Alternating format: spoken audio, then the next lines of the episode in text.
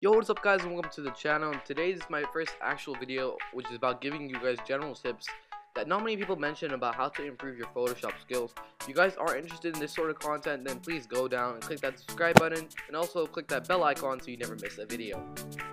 So, my first tip for anyone using Photoshop is that some parts of Photoshop are completely useless. I know when I started using Photoshop for the first time was at school for computer science and every lesson that we would go through one element until we knew telling you, I've only applied a quarter of those lessons into my personal work, if, if not less. So when you're first starting out, do not worry about learning everything. Instead watch basic tutorials for online for different things and learn as you go. Google and YouTube are your best friends when it comes to helping you Photoshop. There are a lot of different channels which will focus on helping you learn, which is something I'm aiming to do as well. So if you guys have any recommendations for videos or stuck with something, let me know and I can probably make a video on it right away. My second tip would honestly be try again. Now what do I mean by this? Well, when I usually do any kind of work related to graphic design, my creativity is really low and I usually come up with something very basic or really just boring.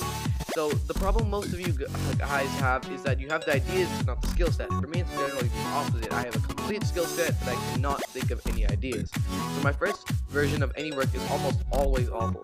Something I would recommend to you guys to do, which has helped me a lot, once is once you finish your work, whether you're happy with it or not, go back after a few hours or even a day and edit it again. I promise you will see a ton of mistakes that you didn't see the day before, and your work will be so much better. Say for example, my Road to Glory series on my main channel. The original design was absolutely horrible. I then adjusted it the next day and created another design which wasn't great either. Overall I wasn't happy with the complete look and I spent the next 3 days making this final one which is a lot better. If you really are stuck on the creative side, look at two different styles of work and sort of combine them, put your own twist to make your work.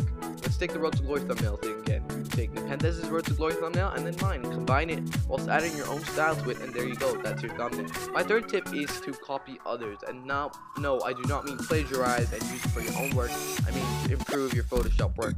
For beginners especially, I'd recommend looking at a video on how to create a gaming banner for example, and then what you want to do is skip to the end of the video, look at the final product, and if you think you are able to do it, try without watching the video, and see what you come up with whilst timing yourself. This will really help you for to A, problem solve, and B, test yourself on how good you actually are. If you succeed, well done, but also check how long you took compared to them and see what you can do to be more efficient. If you fail or get stuck, it's okay.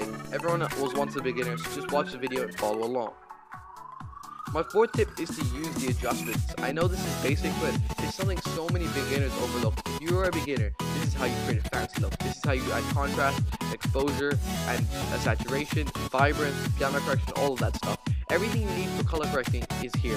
When you add adjustments which fit together, it gives the image a new look. Color correction is the key to success. My final tip is probably something that you, most of you have heard, but honestly there's a reason everyone says it, and that's you will get better over time. As I've said, you always get better. For example, look at Smoothman. He's an amazing graphic designer. If you look at his old work, I thought it was amazing. Now I look at it, it isn't that good.